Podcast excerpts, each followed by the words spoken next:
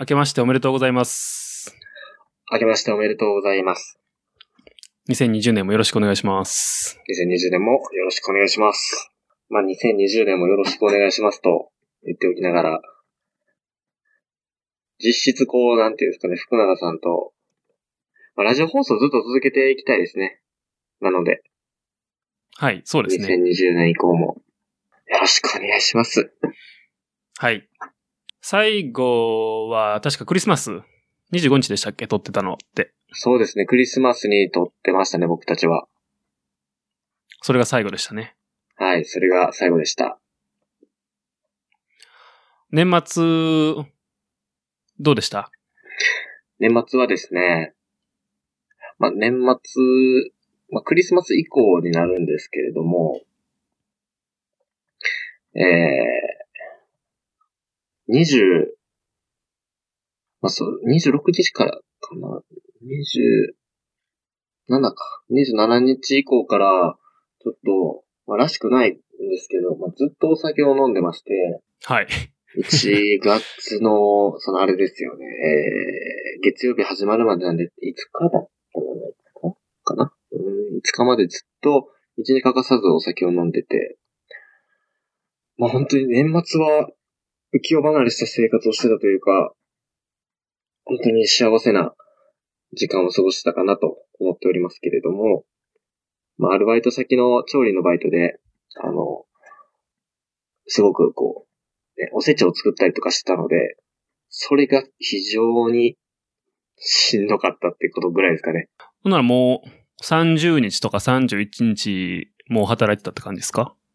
えっと、僕が実際働いていたのは30日だけで、30日に、えーあ、31日に出せるようにもうし仕込みというか準備をするっていうのがもう基本的に僕たちの、えー仕事で、31日は、あの、また別の人たちがこう、詰めて終わるだけっていう準備ですね。なんで、その、詰める前の準備というのが一番大変というか、そこが一番ね、骨がいりましたね。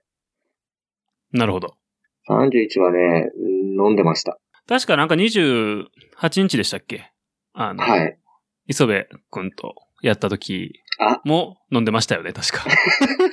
裏で飲んでましたよね。あの、そうですね、シロくんですね。28日のシロくんのファッションの回ですよね。はい、そうです、そうです。そうですね、あの時も、あの、お酒飲みながらラジオ聞いてましたよ。すごい楽しかったです、あれ。まあまあ、いい感じのテンションになってましたからね。後で話した時に。そうですね。ちょっと、すみません、28の記憶あんまないんですけど、僕は。すごい楽しかった記憶はあります。まあ、年末年始なんで。そうですね。まあ、そういう福永さんは年末年始どうやって過ごされてましたか？えー、っとね、29まで ?29。京都にいまして。で、30日にあの、じ、地元の方に戻って、実家で生活をしてましたね。あんまり、うん。なんかこう、人と会ったりはしてなかったですかね。家族と一緒にいました。まあそうですよね。基本家族ですよね、普通。久しぶりの家族じゃなかったんじゃないですか？でも。そうですね。結構、あの、3人兄弟なんですよ。はい。で、あの、長男なんですけど、僕が。はい。まあもう、弟も妹も、あの、結婚したりとか、うん。仕事始まったりとかで、もう家にほとんどいなくて、もう両親だけしか住んでないんで、はい。まあ年末はそういう意味では、いい機会ですね。家が賑やかになる。いいですね。僕そういうの大好きなんですよ。多分就職して家出たら、余計そういうの、あの、感じると思いますよ。多分そうだと思います。紅白見ました？はい。紅白見ましたよ。一部。なんかね、ここ数年、いつぐらいからかな？ここ4、5年ぐらいですかね。あの、年末ははい紅白を見てるんですよね。あ、そうなんですか？はい。実家で、こう、両親と紅白見ながら、うんうんうん。へえ、こんなん流行ってんねや、とか思い、あの、言いながら見てますけど。なんか、正月といえば、なん、なんですかね。あの、テレビ見るじゃないですか。普段見ないテレビ見る機会にもなるので、そうですね。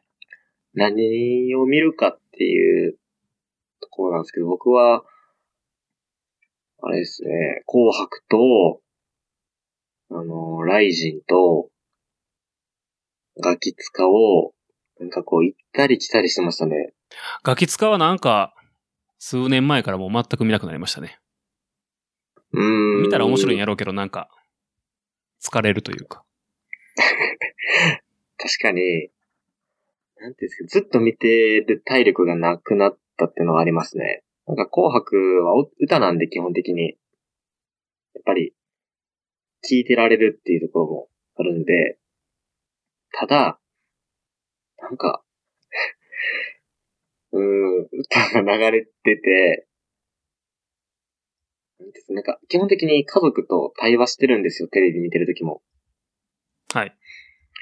だから、こう、テレビが BGM 化してるみたいな状態になってて、あんまり、テレビ見てても見てない記憶にない。そうなんですよ。だから、今年も、あの、紅白見てましたし、ガキスカもライジンも見てたんですけど、なんか、内容、あれおもろかったよねって言われても、それどこのとこやったっけなと思って。あんま覚えてないんですよね。まあ、紅白は逆に言うと、なんか歌、歌なんで覚えてるんですよね。なんていうか。頭に残ってるんで。誰が何歌ってたかみたいなところ。あのー、 Perfume。Perfume 見てねえな。はい。で、 Perfume 結構好きで、はい。あのー見たんですけど、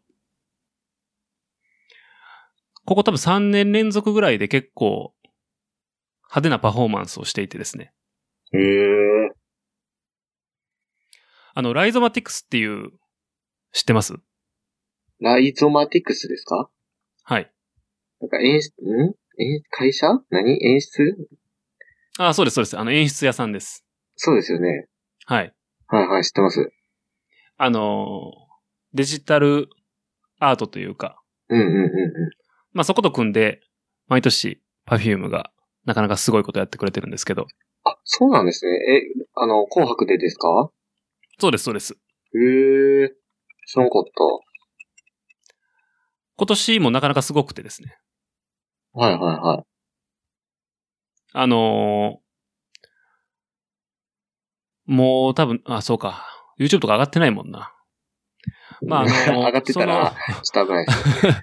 ライゾマーティクスの技術と、それから、パフュームの、そのダンスのクオリティの高さはい。が、こう、二つ合わさってこそ成り立つパフォーマンスやったな、とへえ。見てない。いうのを見てて思ったんですけど、はい。あのーやった曲がですね、はいはい。フュージョンっていう曲やったんですよ。フュージョン。はい。フュージョンっていう曲で、そのフュージョンっていう曲って、歌詞が、あなたとフュージョンっていう一節しかないんですよね。ほぼインストの曲みたいな。ええで、あの結構なんかこう、わかりやすく言うとこう、クラブサウンドみたいな感じで結構かっこいい曲なんですけど、まあワンコーラスしか歌詞がない、歌合戦が成り立たないっていうことかわかんないんですけど、最後の方にあの、ポリリズムを、のせめても、みたいな感はいじですけ、ど。歌、歌われていました。もうね、天下の宝刀ですから。はい。でもよかったですね。あの、ライブの DVD とか見たら多分そういうの見れるんじゃないかなと思うんですけど。まあ、なかなかこう、一見、な、なん、何が起きてるかわからないっていう感じの演出なんですよね。魔法のように見えるというか。確かになんか、パフュームの演出って結構凝ってますよね。うん、かなり凝ってますね。踊りと、その、え、なんていうんですかね、映像技術というか、と組み合わせてやるような演奏ですよね。うん、そうですね。今年のあの、紅白の Perfume の演出を軽く言うとですね、はいはい。まあ、Perfume 3人いますよね。はい。で、3人がいて、あの、曲に合わせて、こう、ダンスというか振り付けをやってるんですけど、はい。えーっと、後ろにスクリーンがあって、はい。縦長のスクリーンが4枚ぐらいあるんですよ。うんうんうん。で、それが可動式なんですね。で、その動くスクリーンに、こう、踊った3人の影が映るんですけど、うんうんうん。その影の大きさが、ほぼ自由自在に動いていくんですよ。ええ大きくなったり小さくなったり。で、光源がないんですけど、光源は見えないんですけど、はい。光源が不明の影が大きくなったり小さくなったりするっていう、まあ一見魔法のように見えるっていうなんか感じですね。ええなんかちょっとそ、想像、てかイメージがなかなか持てないですけど。まあなんかに、なんかで見れたらいいんですけどね。まあちょっと探してみてください。画像で見ましたけど。まあなんかい、いろいろ演出やってるんで、どれがどれかわかんないですね。あ、パネルのやつあった。ありました？はい、影の演出ってやつかな？これかな？多分福永さんが今言った演出っぽいやつありますね。ありますか？これね、はいよ4つスクリーンありますよね、後ろに。で、この4つのスクリーンが。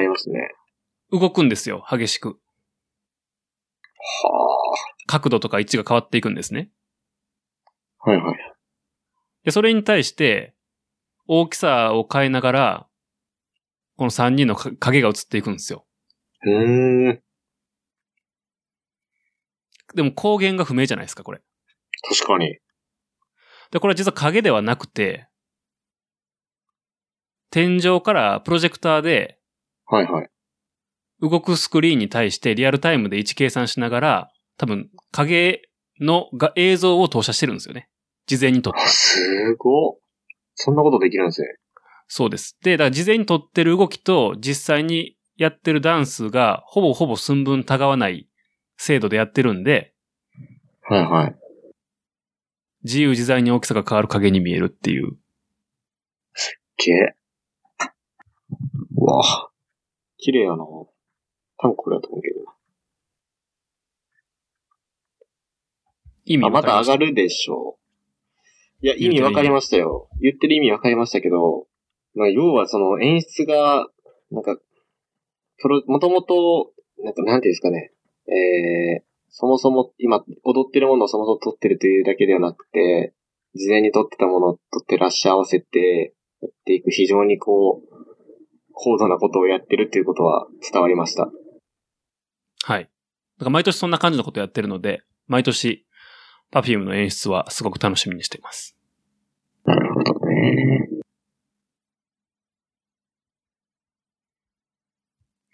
で、あともう一個は、あの、あれですね、ミーシャですね、ミーシャ。ミーシャすごかったです。ミーシャももちろん見ました。ミーシャって紅白初めてですよね。あ、そうなん？で、僕見たとき、あの、何ですか、ティーアップで言ってはりましたよ、司会者の人たちが。へー。うーん。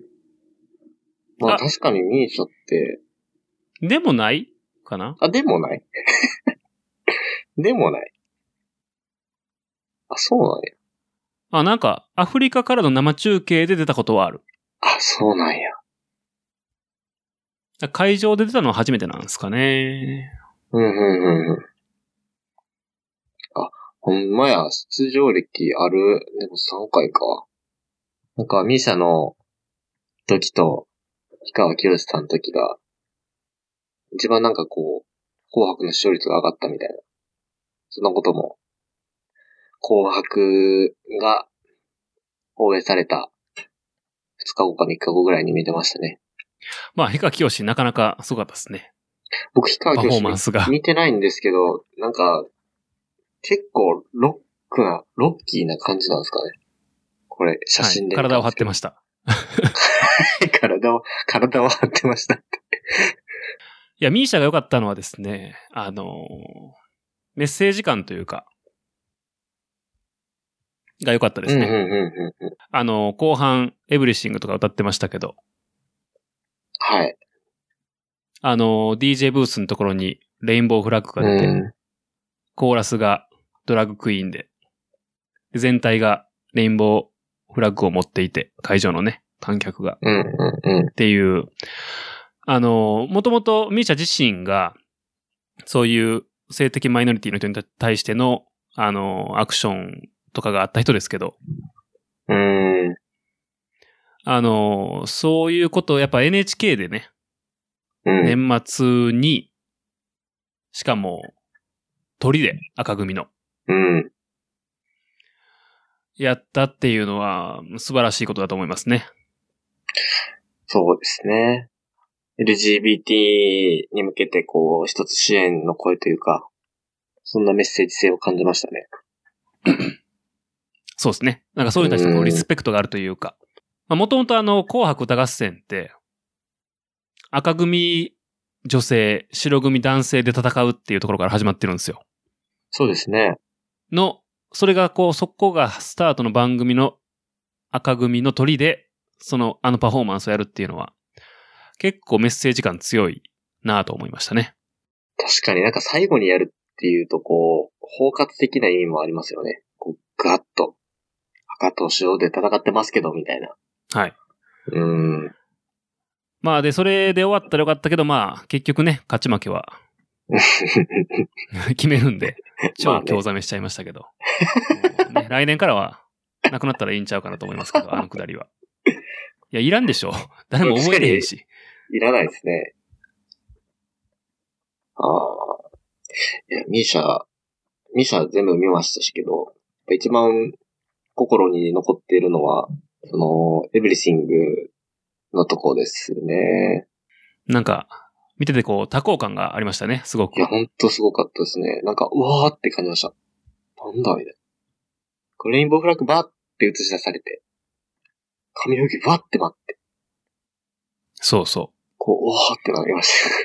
いや、よかったですよ。なんか、ああいうのがね、ああいうの全部が、ああいう感じだと、ちょっとこう、縮小気味になっちゃいますけど、うん。最後にバシッと決めてくれたのは、よかったです。ね。あれで終わったらよかったんですね。時代ですね。時代を感じますね。うん。って感じですかね。紅白。紅白。ねんねんね。なんかこう、頑張って視聴率を集めようと、すごい工夫してる感じはすごく伝わりますよね。そういう演出とか見ても。はい、そうですね。うん。来年もう一回ちょっとちゃんと見てみます。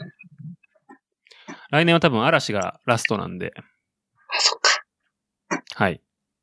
頑張りに期待したいところです。頑張ってください、嵐さん。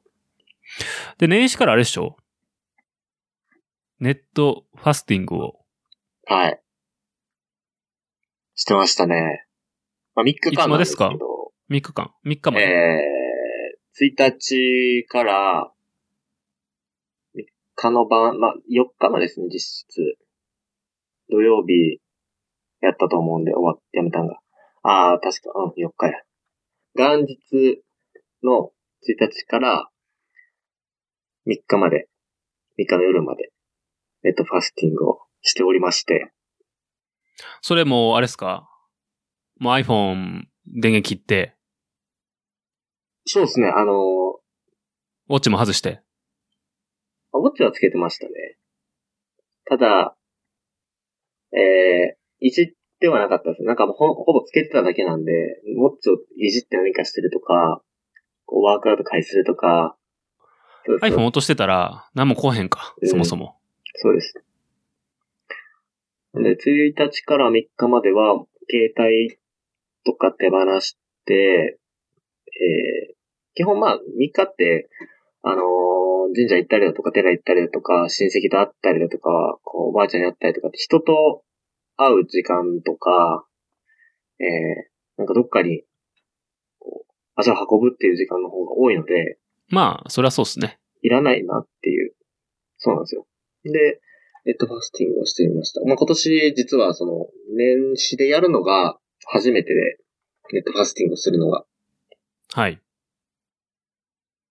まあ、結果的にやってよかったなっていうところですね。ああ、マジっすか。何が良かったかっていうところで言うと、その、まあ、去年、やっぱ相対的に見てですけど、うー年末年始って、よくもあるこう、すごくこう、ネットが動くじゃないですか。そうですね。はい。いろんな情報とか、こう、ニュースとかがバーッと飛び交ったり、まあ、こう、明けおめだったりだとか、バーっていうのがあったりとかして、なんかそういうのに時間を取られすぎて、すぐ横にいる人とか、周りの親戚の人とかとの時間が、こう、すごく断片的になってしまうっていうのが、去年はあったんですよね。っていうか、これまであったんですよ。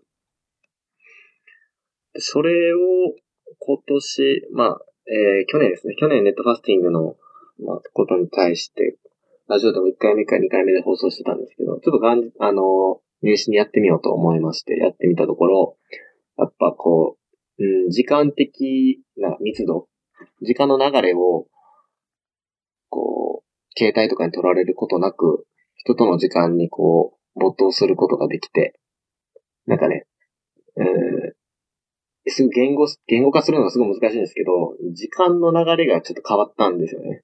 その3日間。ゆっくり？になった？ゆっ。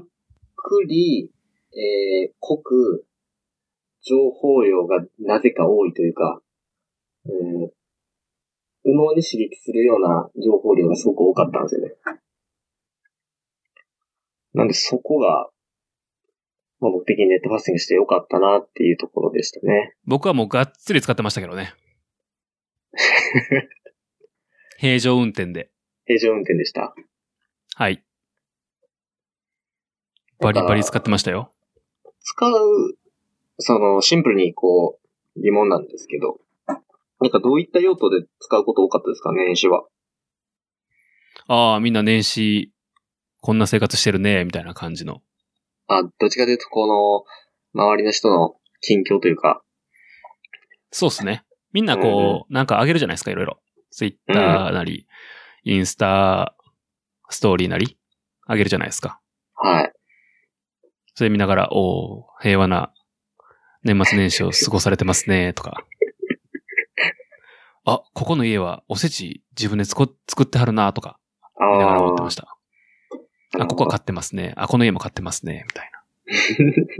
なるほどな。なんかネットサーフィン的なこととかはしなかったですか？調べ物とか。結構、福永あさん、するじ調ゃないですか。べ物はなかったっすけど、えっとね、2019年に、あの、ハテナブックマークがいっぱいついてた記事のまとめみたいなのがあったんで、それの上からこう数えていって、あ、これ読んでへんってやつをいくつか読んでたっていうのと、あ、でも結構ね、本読んでましたよ。ああ、いいですね。あのーえーっとね、なんか、これはね、買った読んでほしいんですけど、はいはいはい。えーっと、なんだっけな31日に買ったんですよ。あ、これだ。ハンナ・レンさんっていう人の滑らかな世界とその敵っていうな SF のアンソロジーがあって、あの、例によって SF なんですけど、SF 好きですよね。いや、これがですね、すごく面白くて、あのはいはい。ハンナ・レーンさんっていう書いてる人が、そもそも SF に対する愛情がすごいんですよ。SF がすごく好きな人で。おー、なんか今ちらっと調べましたけど、キャッチコピーが、そんな感じで書かれてますね。2010年代、世界で最も SF を愛した作家って。はい。あの、やっぱ読んでると、すごくうん。感じます、それは。ただ、ちょっとなんか、うちわっぽいというか、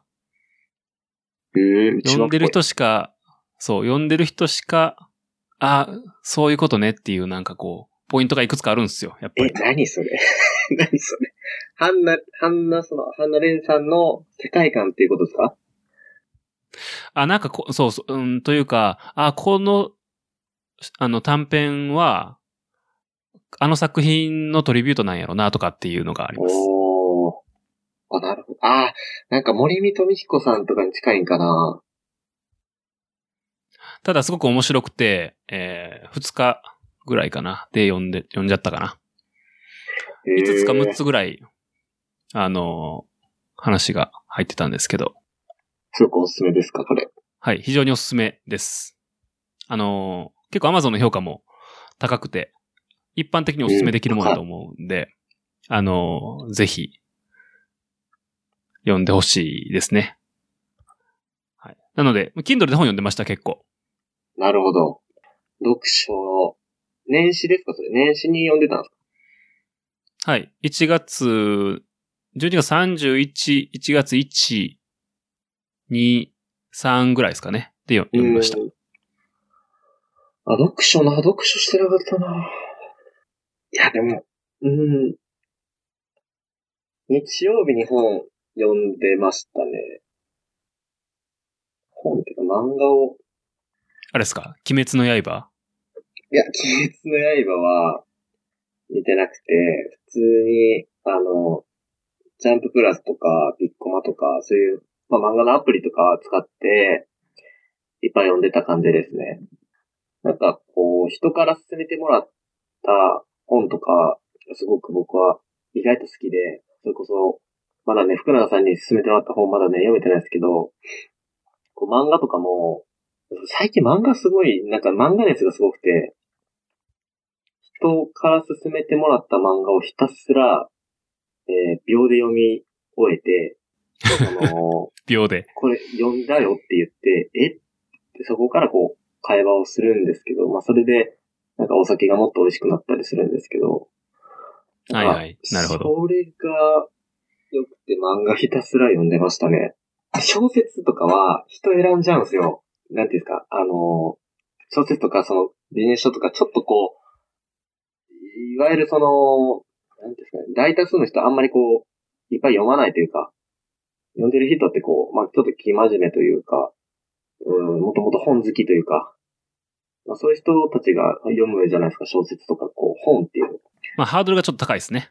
うん。まあ、漫画ってこう、すごくこう、なんていうんですかなんか精神的コストをあまり、誰でもねそうなんですよ、かけずに気楽に読めるものなんで、はいだか。らこう、僕が結構本の話すると、あんまりこう、えー波長が合わない友人とかが多いんですけど、まん、こと漫画になると、すごくこう、なんですかね、テンションを高く、こう、会話が進むんですよ。うん。まあ、みんな漫画好きっすからね。漫画嫌いな子はあんまいないっしょ。そうですカレーライスみたいなもんっすよ。よ。カレーライス。適当な、適当なこと言って、カレーライスみたいなもんですよって。そうですね。だから漫画嫌いな人は。だってカレー嫌いなやついないでしょ。確かにいない。いい例えかもしれないですね。それは。うん。そうですね。あのハヤシライスがさ、みたいな話したら、うん。え、ハヤシライスってなるけど、あのうまいカレーがあってさ、みたいな。あ、食いに行くっていう、なるからね。確かに、味付け何みたいな。いや、あれみたいな。え？それは考えられへんみたいな。まあ、その、その考えに近いですね。あの漫画読んでへんのみたいな。え？みたいな。ちょっと読まんと、みたいな。マジで？っていや、もう全然読む読む、みたいなね。うん。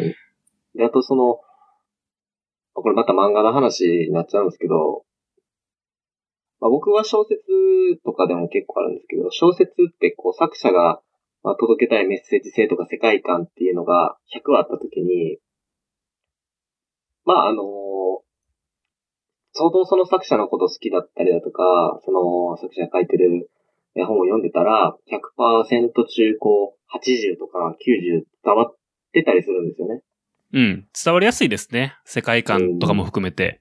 そう。で、漫画って、特に、例えば、えー、まあ、例えばおや、有名なところでその、小田栄一郎さんとかのワンピースの本で、えー、すごく小田栄一郎さんが好きなんですって人と、別に小田栄一郎さんのことあまり知らない人でも、その、漫画ってこう、ビジュアルと、えー文字と両方でこう、結構作者が届けたい世界観とかメッセージ性っていうところの、えー純度が結構高く、こう、読者にも伝わりやすいので、はい。会話するときにも結構まあムラがないというか、あ、そうそうそうって、やっぱあそこのメッセージ性俺めっちゃ好きみたいな、っうん。確かに。ていうのが、漫画ではよく起こりうる現象なので、なんかこう、漫画を使った、なんか僕、まあまた、話変わってたんですけど、漫画とこう、なんか教育的なものってすごく親和性高いんかなってちょっと思ったんですよね。確かにそれはそうですね。あの、小学校の時になんか歴史の偉人の電気みたいな、あ、自伝、ん？電気みたいな漫画あったじゃないですか。ありました。あれやったら割かし楽しく読めますからね。どんだけ綺麗なやつでも。あれってめちゃくちゃいいなと思って。あのー、アマゾンで、漫画で学ぶなんとかシリーズって知ってます？か、うんうんうん。知ってます、知ってます。あるじゃないですか。なんかはい、昔のあの、例えば資本論とか、うん。ああいうこう、普通に読むとクソだるい本を漫画でストーリー仕立てにして書いてるやつ、あれなんか一時期めっちゃ安くなってて、30冊ぐらい買ったんですけど、漫画なんか一冊10円ぐらいになってた時あったんですよ。うん。結構安いですねその。時買ったんですけど、うん。まだ全部読んでないけど、でもなんか、あ、確かにわかりやすいっていうのはありましたね。うーん。なんか、あの漫画シリーズってやっぱストーリーがあるんで、あのーよっぽど賢い人じゃないと、そのストーリー性持たせたりだとか、こう興味関心持つのって難しいですけど、やっぱストーリーに引き付けられるじゃないですか。僕たちって人間は。はい、そうですね。どんな人でも。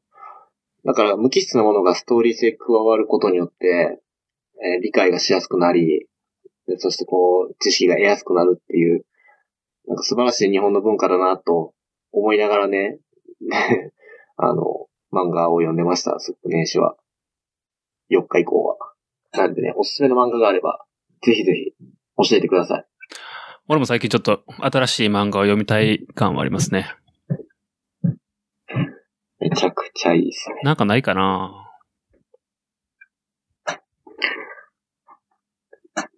まあまあでもね、なんか本屋とか行くとね、本屋とかもそうですし、いろんな人に聞くと、なんかもう猫も杓子も、はい。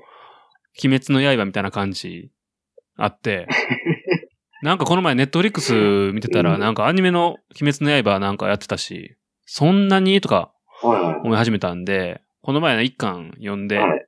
うん、微妙かなと思ってやめちゃいましたけど、ちょっともう一回、あの、ちゃんと読もうかなという気になってきました。うんまあそうっすね。なんかこう、まあこ勝手な解釈ですけど、鬼滅の刃がこうなんでこんなにこう入ってんやろってちょっと考えたときに、なんかこう、時代性になんかこう乗ってる気もしなくもないかなと思って、主人公が最初からこう、ズタズタになったりして、こう、あとはなんか、まあ、結構グロテスクなシーンとかも多いし、そんなに陥れるみたいな。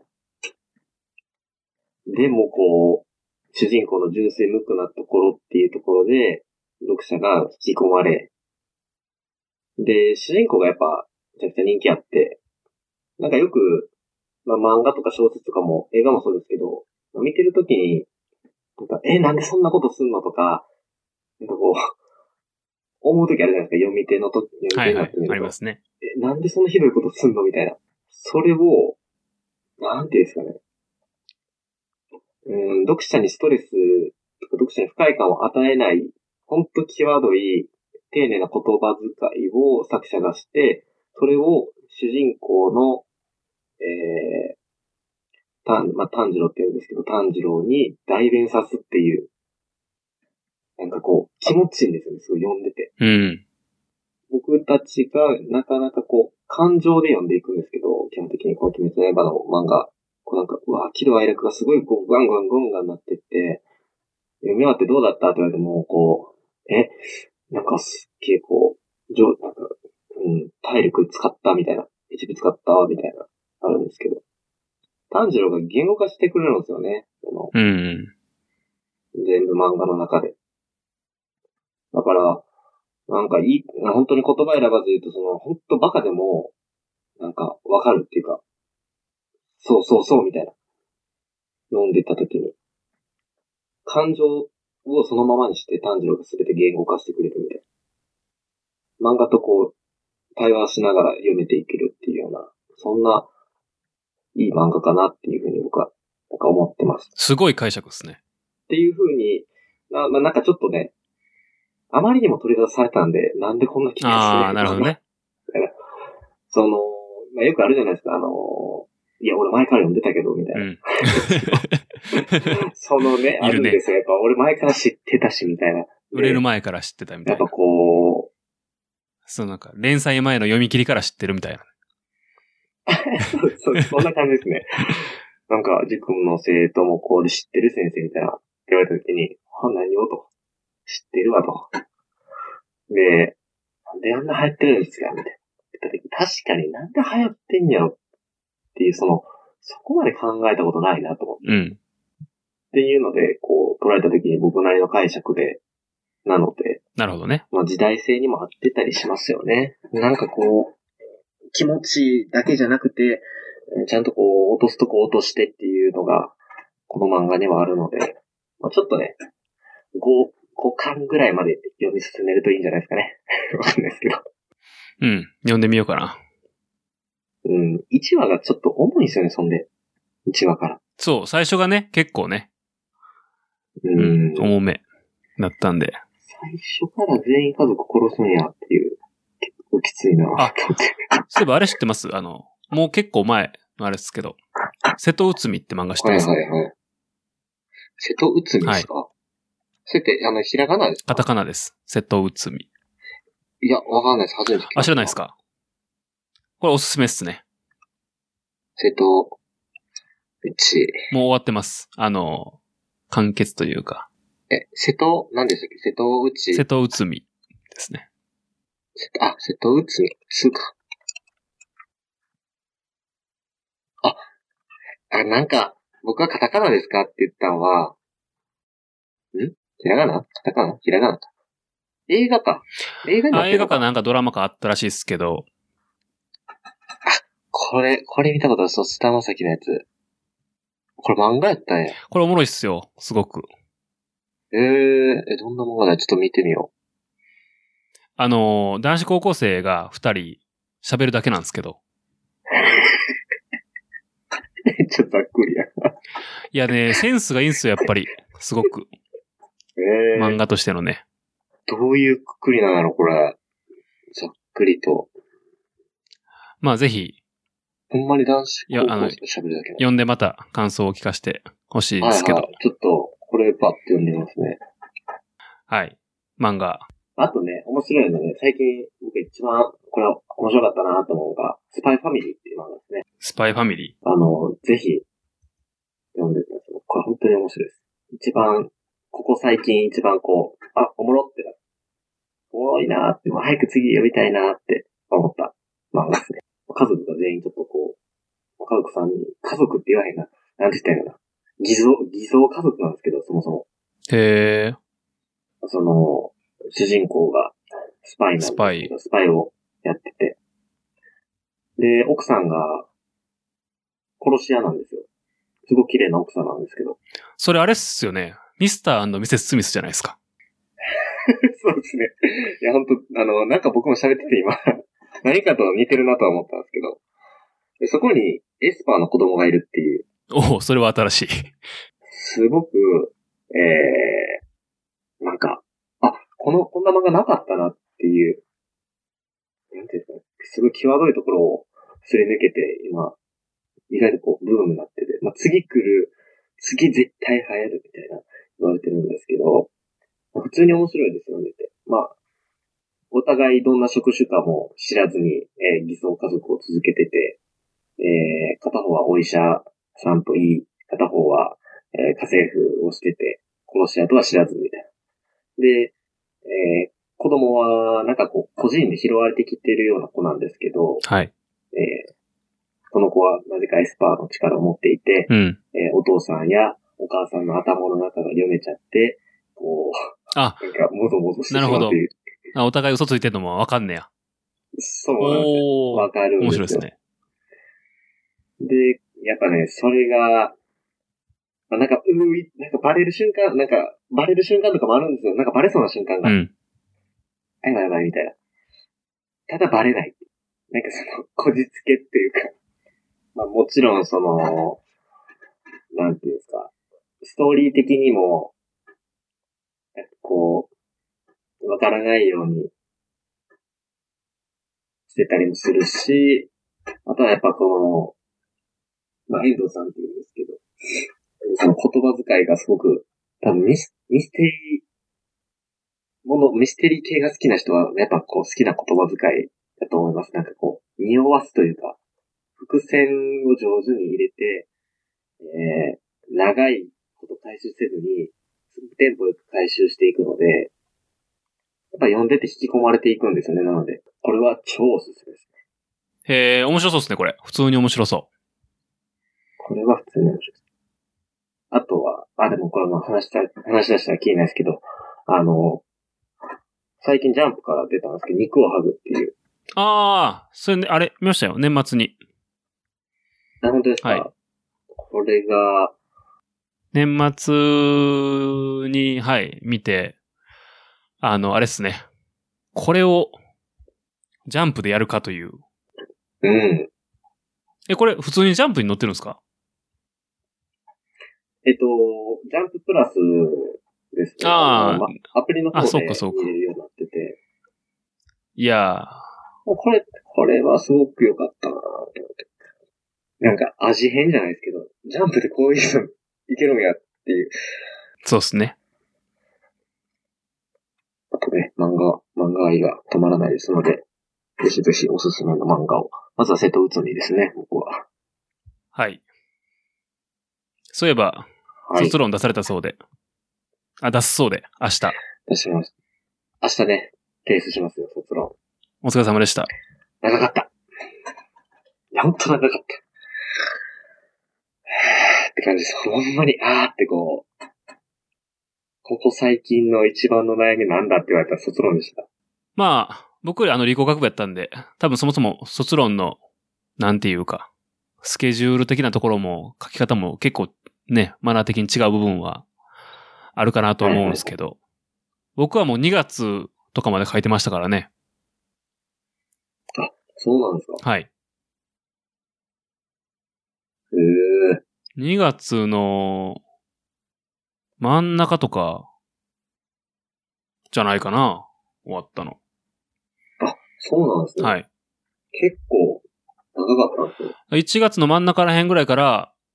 そろそろ書こうかって感じでした。うんうんうんうん。まあ、そこまでこうなんかいろんなものが集まっているんで、もうパーツはたくさんあって、あとはもう、組み立てるだけっていう感じですかね。うーん。なんで書き始めてからできるまでは早かったですよ、結構。僕も書き始めてからはすごい早く書けましたね。うん。2013年なんで、えーっと、製本、卒論製本完了が、えー2月20日でしたね。遡ってみると。2月20。もう本当にギリギリって感じですよ。はい。卒業前。うん、そうですね。それぐらいにやってましたね。なんで。年末とか年明けに卒論終わったっていうこう、を横目に、苦い顔してましたよ。ね苦い顔になりますよね。わかります、それ。俺はまだ本格的に書いてすらいないぞっていう。いや、本当に。やっぱ学部によって、速さって全然違いますから。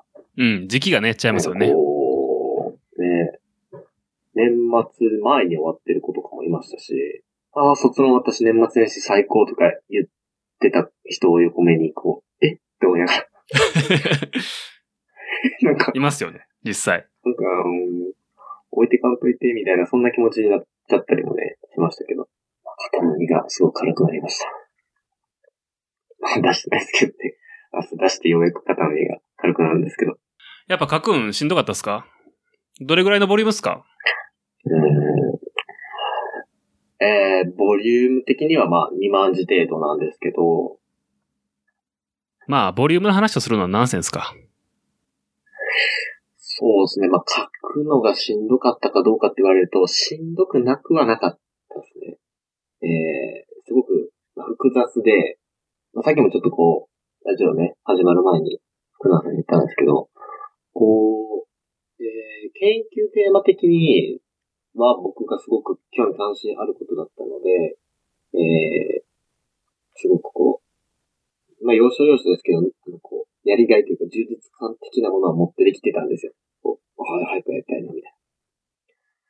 ただこう、文字起こしをするとか、あとこう、えー、まあ、まあ僕、流大なんですけど、流大の、その、卒論のいろいろあれこれ何それの規定がこう、結構細かくて、はい。まあその卒論用の言葉遣いであったりだとか、えー、表現の仕方であったりとか、ルールみたいなのを、まあありますね、そういうのはね。守りながらね、書くっていうのが僕はすごくこう、えー、苦手というか、苦痛。うーって、こう、うーってこう、もっと、えー、話し言葉で書きたい、買ったりする場面とかあるんですよ、こう。なんか、まあ、まあ論文なんでそこは我慢してください。ってな感じでとか、そんな もう書き、書きそうになるんですよね、普段のブログのテンションで。こんなことがあって、まあ、みたいな感じで怒ってて、みたいな。えーそれが、こう、封鎖されてたっていうのが、えーすごくこう、自分の中ではきつかったですね。まあでも、ようやく解放されましたね。はい。そうです。ようやく解放されましたけど、明日出してようやくですね。まあでも、別にね、それで弾かれるとかっていうのはないでしょ。まあ、あのーよっぽどなんか、ええまあ、ど、どの時に弾かれるんですかね。引用が多すぎるとか、あ、うん、引用多すぎるとかわかんないですね。うん、どういう時に弾かれるんや。ちょっとわかんないですね。まあ、やっぱその、あからさまなコピペですよね。はい。それはダメですね、確かに。うん。それ以外で弾かれることってないかな。まあ、あとその、うーん、わからん。まあ、まだ研究の意義とか価値が、わからんな。うん。意義が全くなかったら弾かれるのかな。どうなんだろまあよくあのネットで見るコピペでう。うん。ご卒論を書いてですね。まあこういう研究したのは、根拠、こういう研究したんですけど、なんとかかんとかはわかりませんでしたっていうのは、うん。直接書くとダメなのでう、んうんうん。なんとかかんとかは今後の課題としたいって書くっていう。そうですね。あるあるの。もう卒論無理です。これ、アクセプトしてなんとかもう卒業させてくださいっていうのはう、ん。解明できた点は必ずしも多くはないが、若干なりとも寄与できたと思われるって書くらしいですよ。そうですね。あの辺の言葉回しって、やっぱこう、卒論特有というか、今後の課題としたい。僕もあの使いましたけど、はい。俺も使った記憶があります。今後の課題、うん、する。まあ言うけど、課題やけど、ここまで、ここまで分かったけどっていう。なんかこう、あの、そ、理系の卒論って、ポスター発表っていうのがあるんですよ。はい。なんかあの、トリプルパンチなんですよねあの、ポスター発表っていうのがあって、ポスター発表はあの、A0 ぐらいの大きさのポスターにはい、自分の研究テーマを、まあ、簡単に概要をまとめて、で、それをみんなで見るみたいな。うん、うん、うん。で学部の、あの、大学の友達というか同級生の子と、あ学科の子ですね。はいと、それから、そこの教授たちが、そのパネルをぐるぐる回って、君の研究これどうな？みたいな、っていうどういう研究してんの？とか、概要説明して、ここはどうなってんの？みたいな、説、あの、質問をしに来るっていう会があるんですよ。はい。で、まあそこで、こう、ある程度のところを教授とかから突っ込まれるんですよね。はい。そこの部分に関して。で、そこを元に、まあ、さらに詰めていくっていう感じになるんですけど、卒論を。その後、あの、口頭諮問っていうのがあるんですよ。うん、うん。いありました？口頭諮問って。や、まだこれからですね。あの、卒論の内容を説明して、はいなんか何分で説明して、あと残り何分で質問を受けるっていう。はい、はい。まあ、それがなかなか辛かったですね。あ、そうなんですか。はい。そ、そこでこう、今後の課題としたいっていうところを大体こう突っ込まれるっていう。こここまでは分かったんでですけど、うんここから先は分かりませんっていうところに関して、どうなってんのとか、なんで調べてないのって、なんで分からへんのみたいな。っていうのを結構突っ込まれるっていう。嫌だなそんなの。はい。辛い経験でしたね、あれはなかなか。か就活の面接とかよりも全然しんどかった。えー、そんなっすか？嫌だな。ちょっと嫌がってきた、今年も。なんか、まあ人によると思うんですよ。なんか、うん。研究ちゃんとやりきって、一応なんかテーマに対してのある程度の、こう、結果というか結論がちゃんと通ってる人はいいんですけど、うん。こう、卒論をやっぱ卒業したいから逃げるように書く人もいるじゃないですか。はもうなんかこう、10分間説明した後に10分間の、こう、フルボッコをひたすら耐えるみたいな。ノーガードでフルボッコを耐え続けるみたいな、っていう感じだったりしますからね。人によっちゃね。つら、ええまあ僕、それで言うとちゃんとこうやったんで、自信を持っていきますけど。はい。頑張ってください。えーはい。無事卒業できると思いますけどね。はい。そんなもんすか？そうですね。卒論はそんなもんで。いやーでも、大学生活がほんまに終わりに近づいていくのがこう、もっともっとこう、肌感覚で実感するようになってきて、2020年になり卒論が提出し終わることによって、かああ、ほんまに終わるんやなと思いながら。卒業旅行とか予定あるんですか？卒業旅行はですね、えー友達と行くので言うと、イタリアに行くとか、国内の、えー温泉に行くとかはあります。え、それ以外なんかあんの？いやまあ家族っすね。だから、なんか、ああ、そういうこと。そうですね。家族でどっか行くっていうのはあります。まあ、社会人になるとね、なかなかこう、家族でうん。どっかにこう、ドーンっていくっていうのは、なかなか難しくなるので、今のうちにうん。行けたらいいっすね、それは。いや、ほんと行きたいです。なんか、みんな言うはるんで、それは。やっぱ社会人になったらいけないからって言って。うん。行きづらい。確か、千春くん妹いましたよね。はい、持ってます。そこら辺も含めて、こう、社会出ちゃうと、なんか、休みになかなかこう、合わせるのが難しいんですよね。うん、確かに。結構、離れ離れになったりしますし、物理的にね。本当に。それちょっと寂しいですよね。兄ちゃんと離れてても、あ、僕兄ちゃんもいるんですけど、はい。兄ちゃんと離れても別になんかこう、何も思わないですけど、何も思わないことはないけど、まあ久しぶりに会ったらこう、なんか、ああ、なんか懐かしいって感じはあるんですけど、妹は不安ですね。本当に兄弟がいなくなって、家に一人になっちゃうので、大丈夫かなっていう。うーん、まあなんか心配性なんですけど、僕はただただこう、まあなんとかなるでしょう。うん、大丈夫ですよ、それは。うん。卒業旅行楽しんできますよ。はい、ぜひ、最後のハメ外しをやってきてください。本当にま。あ大きなハメ外しにならないようにね。なんかこう、会社側から言われると、なんか僕ちょっと嫌なんで。なもんですね。一発目の、2020年一発目のラジオ放送は、はい。まあ次回からは、ニュースの、ね、何かしらテーマに沿ってあると思うんでね。はい。来週とかでも大丈夫ですか？大丈夫です。はい。じゃあ来週で。はい。来週は、今やってる、えーっと、CS、Consumer Electronic Show ですかね。ロス、あの、ラスベガスでやってる。あはいはい。はい。の中のこととかを切り取って話してできたらいいかなとは思ってます。そうですね。多分楽しい、もう、ワクワクするようなことがいっぱい書かれてるので、そうですね。まあそのなんか、中でね、物騒なニュース多いんでね、そういうのは、ちょっと置いといて。そうですね。物騒なやつは置いといて、なんかこう、はい。中東ら辺がちょっと今、騒がしいんで。確かに楽しいニュースを。はい。楽しいニュースやりましょう。はい。それでは改めて、はいあの、本でもよろしくお願いしま来年もすよ。ろしくお願いします。はい。ゲスト、飯田千春くんでした。お疲れ様でした。お疲れ様でした。